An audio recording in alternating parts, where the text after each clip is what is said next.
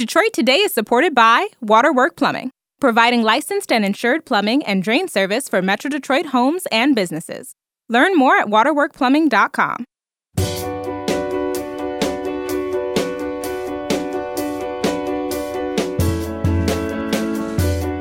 Welcome to Detroit Today on 1019 WDET. I'm Stephen Henderson, and as always, thanks for tuning in. Stay tuned here to WDET and NPR for continuing coverage of the hearings of Brett Kavanaugh before the Senate Judiciary Committee, his nomination to be the 114th Justice of the United States Supreme Court. All week, we are following those hearings very closely, and you can hear all of it right here on WDET and on NPR. Up first today, yesterday, the Republican led state legislature approved measures that are going to raise the minimum wage in Michigan to $12 an hour and will guarantee paid sick leave for employees throughout the state.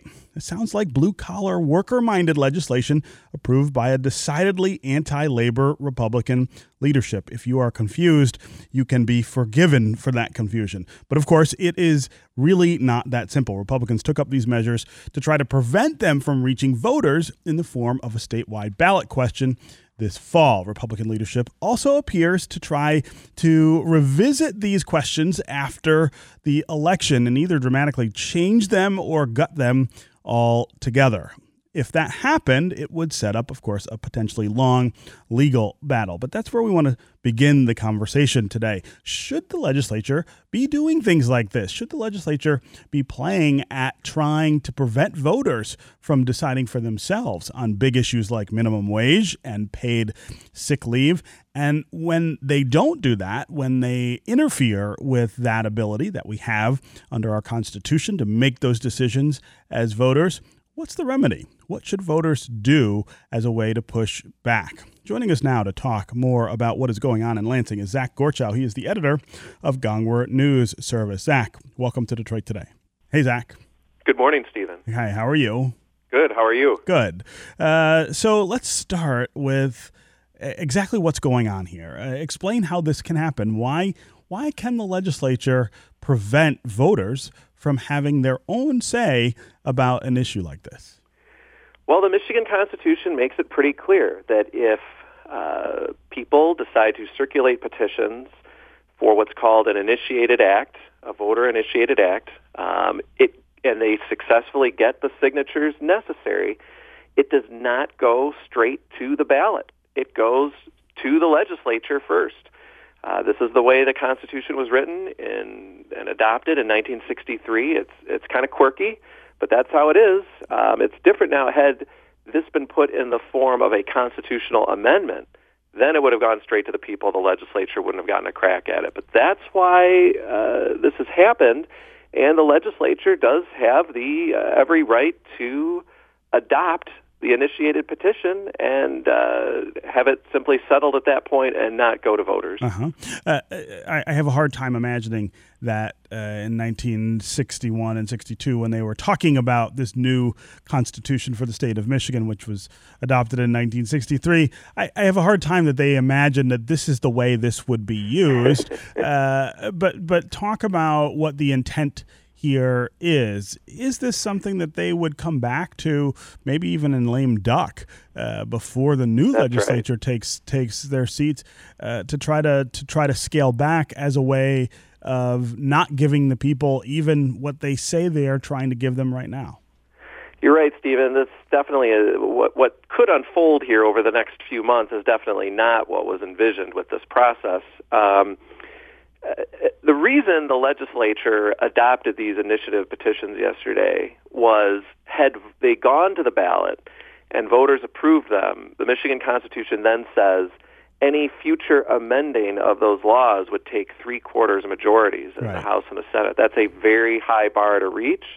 However, the legislature by adopting these instead of letting them go to the ballot, that now means that three quarters majority it doesn't come into play. It only takes a simple majority to amend them. And the business groups who oppose these proposals uh, basically encourage the legislature to adopt them so that then they could be changed soon thereafter maybe substantially changed, probably substantially changed, uh, the ability to use the simple majority requirement. Right. That's what's in play here. Yeah. Uh, it, it also strikes me that there are some tricky politics that enter the equation for members of the legislature here, right? So for Republicans, essentially they're voting for a minimum wage increase, uh, voting to give people paid leave. Uh, Democrats uh, who might say, I don't like this kind of uh, subterfuge, I don't like this kind of manipulation, would say, I don't want to vote for this, but then they're on record voting against a minimum wage increase right. and and paid leave. Uh, uh, how does that how does that sort of shake out in the actual votes?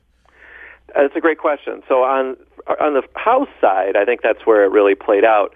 You saw Democrats either voting no or mostly staying off the voting board until the Republicans had achieved the minimum 55 votes for passage. Mm-hmm. Once that happened, you saw about half the House Democratic caucus went up and put up a green light to vote yes, because at that point it was going to pass, and this is something they, you know, support as an issue. So their vote wasn't going to mean the difference between it being adopted or not adopted.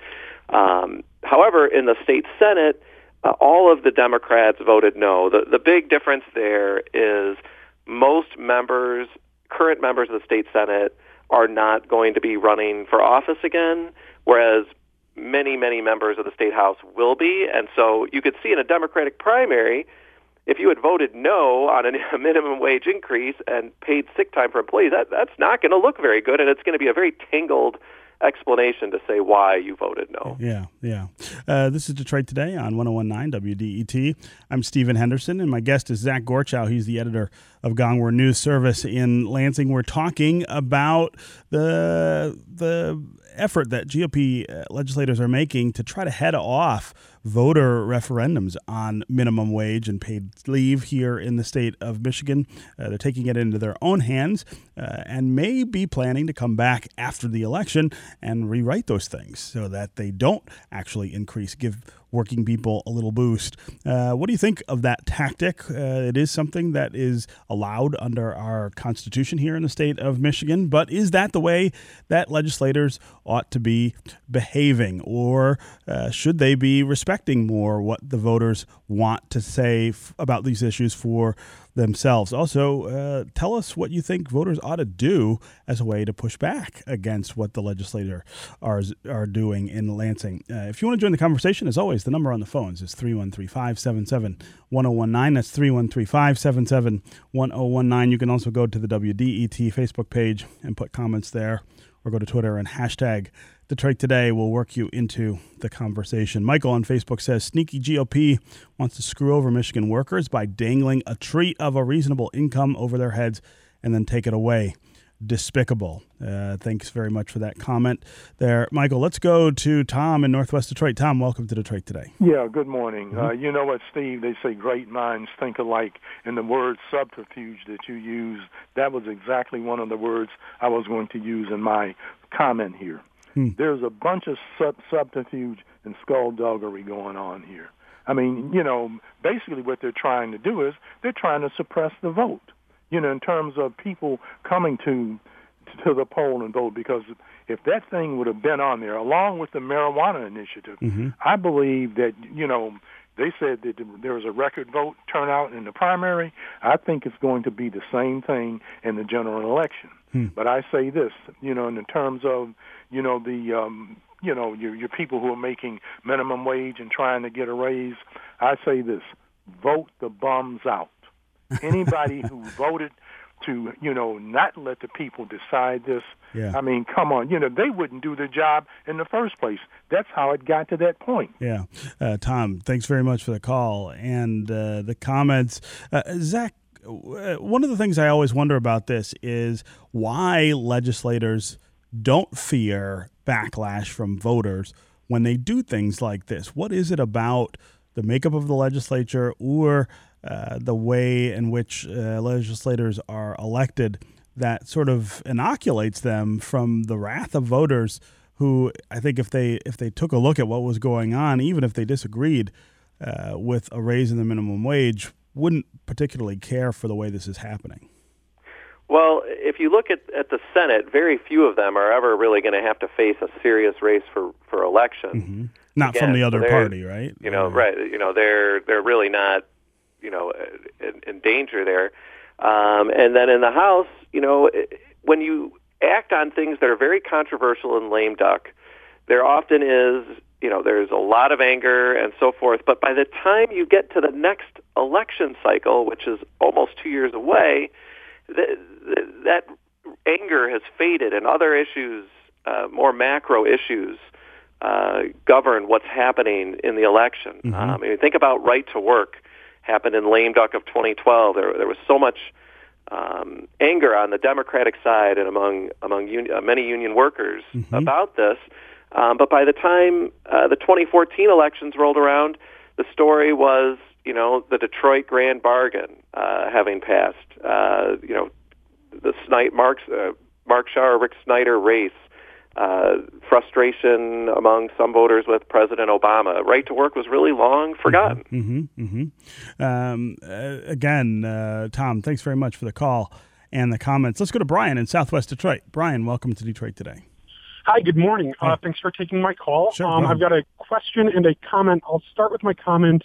And I'm not sure if your last caller mentioned it or not, but um, this is something that we've seen from the legislature before Mhm. uh, with the emergency manager law, um, something that the voters uh, passed to bar and the legislature coming back and uh, reinstating the emergency uh, legislators. So it is uh, underhanded, certainly, uh, and, and ignoring the will of the people, but um, something that that is to be expected from uh, this Republican Party. Hmm. Um, my question uh, to to you and to, to your guest uh, is where is uh, Governor Snyder going to be?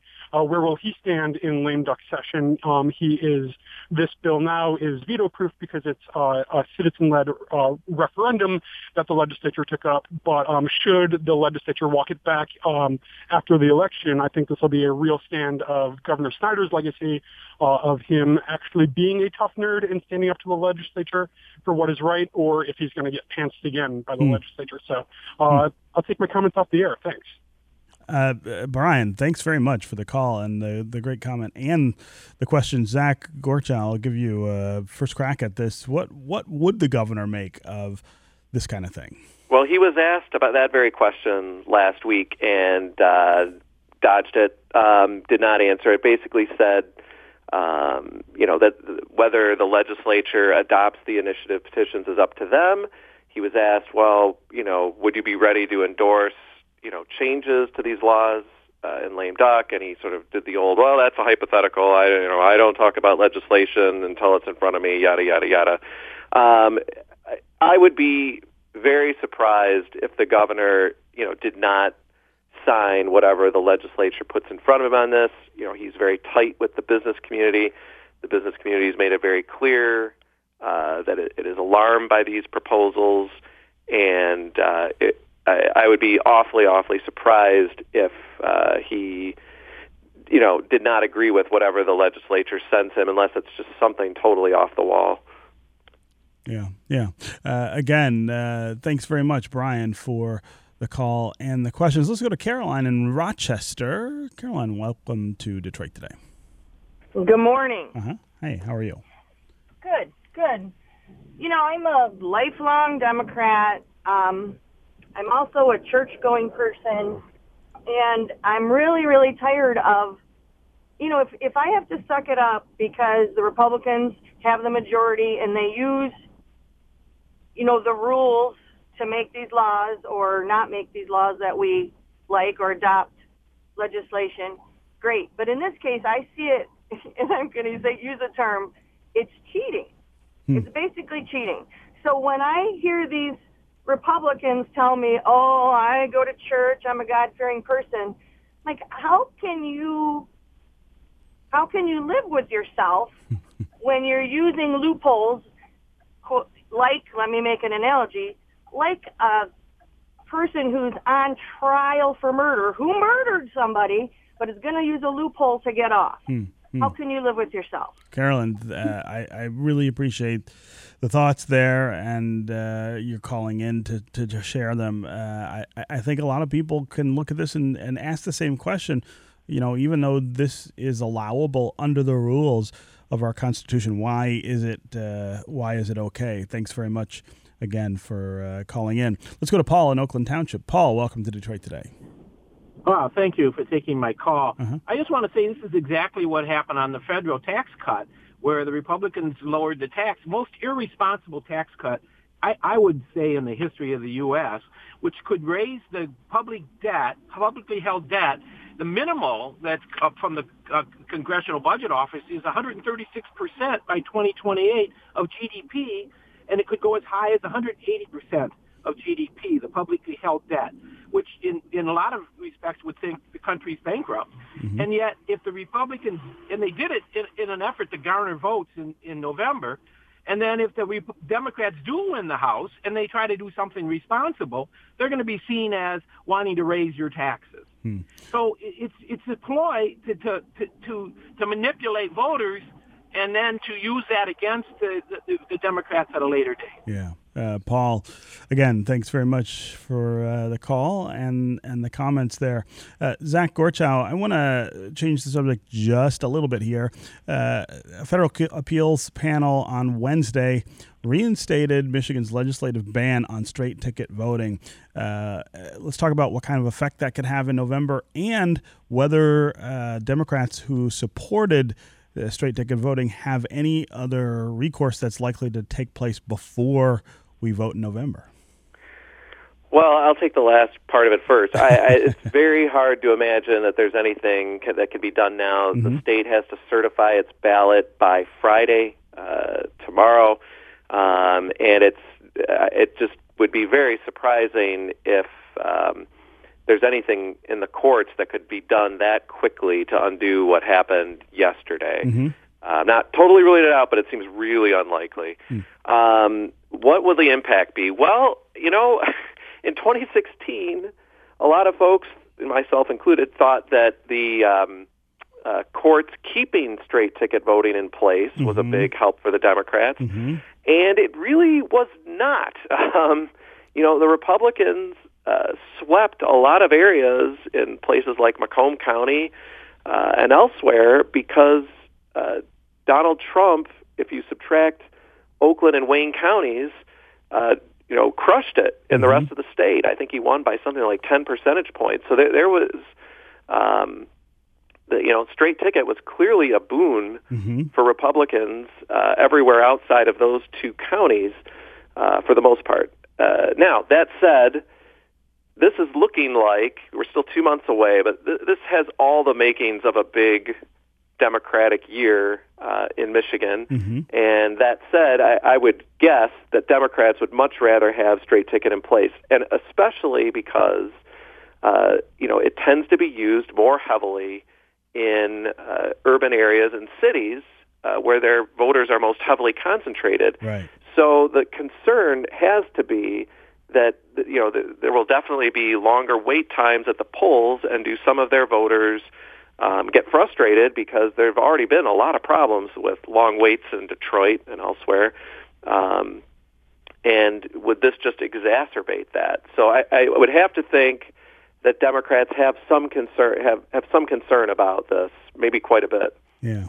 Uh, uh, what about the lines in places like uh, Detroit uh, or Flint or urban areas? I mean, that's the real concern here is that because the ballot in the yeah. state is so long uh, and because the number of polling places is not as high as it probably should be in those areas, people wait a long time and that that could also help suppress numbers, right? Yeah, I, I mean, look, uh, you know, I vote in East Lansing, and it's usually, you know, you're in and out pretty mm-hmm. fast, mm-hmm. no big deal. Um, but you hear stories about people waiting an hour, two hours in Detroit, and mm-hmm. you think, you know, every, most people in the state are are working folks. They don't, you know, they don't have an hour or two hours to just stand in line sure. waiting necessarily to vote. As important as it is, they, you know, maybe they their job's on the line if they don't get back to work. So um, it, it's it's a real concern. I think. Yeah, yeah. Uh, also, this week you wrote about a narrow but possible path for Democrats to not only win the governor's office but to also reclaim both the state house and uh, the Senate. Uh, tell me, tell me how you come up with the math that makes that possible, Zach. So what's happening is there's been this surge of Democratic interest and people voting Democratic in suburban areas that historically have not voted Democratic. Mm-hmm. So in the Detroit area, we're talking places like Birmingham, Bloomfield Township, Novi, Livonia, Plymouth, Northville. Uh, if you look at the primary election turnout, I won't get too wonky on you here, but essentially you have areas that historically had Republicans making up 60, 65% of the primary turnout in a midterm. And all of a sudden now we have situations where Democrats are making up 50, 55, even 60% mm. of the turnout. Mm. Uh, Democratic turnout shooting up in the primary at mm-hmm. five, 4, 5, 9, 20, 30 times the rate Republican turnout increased. Mm-hmm. So essentially, what I'm looking at here is if Democrats were to sweep uh, these suburban seats that are all now in Republican hands uh, as a result of this surge uh, suburban voters who are upset with President Trump, um, it really creates this pathway where they only need to flip a few more seats in both the House and the Senate to get majority in both. Now, would I, would I bet my house on that? Absolutely not. Mm-hmm. But if you looked at the beginning of the cycle, you would have said this this is pretty much impossible. Um, right. You know, yes, you you knew Trump was taking office as the most unpopular president maybe ever right out of the gate, and you knew there was going to be a lot of Democratic energy, and it created the potential for this. But when you see the numbers actually starting to play out like they did in August, mm-hmm. you, you know, you think, wow, you know, the Senate. I mean, the Democrats need to gain eight seats just to get to a tie and hope they win the governorship to get the lieutenant governor to break the tie and get the majority. Right. That's that would be a historic number. That's huge. The Democrats have have never, not since you know we went to the modern Senate with four-year terms elected in the midterms in the '60s, have never gained more than five seats in a single Senate election. So it's it's wild. Um, it's hmm. still, I would say, you know, not likely, but it the chances of it are real. Mm-hmm. And and maybe higher. Uh, given the, the, the, things that have uh, already unfolded. Okay, Zach Gorchow, uh, editor of Gongwer News Service. Always great to have you here with us on Detroit Today. Thank you, Stephen. Mm-hmm. All right, we're going to take a quick break. Stay with us on Detroit Today and WDET.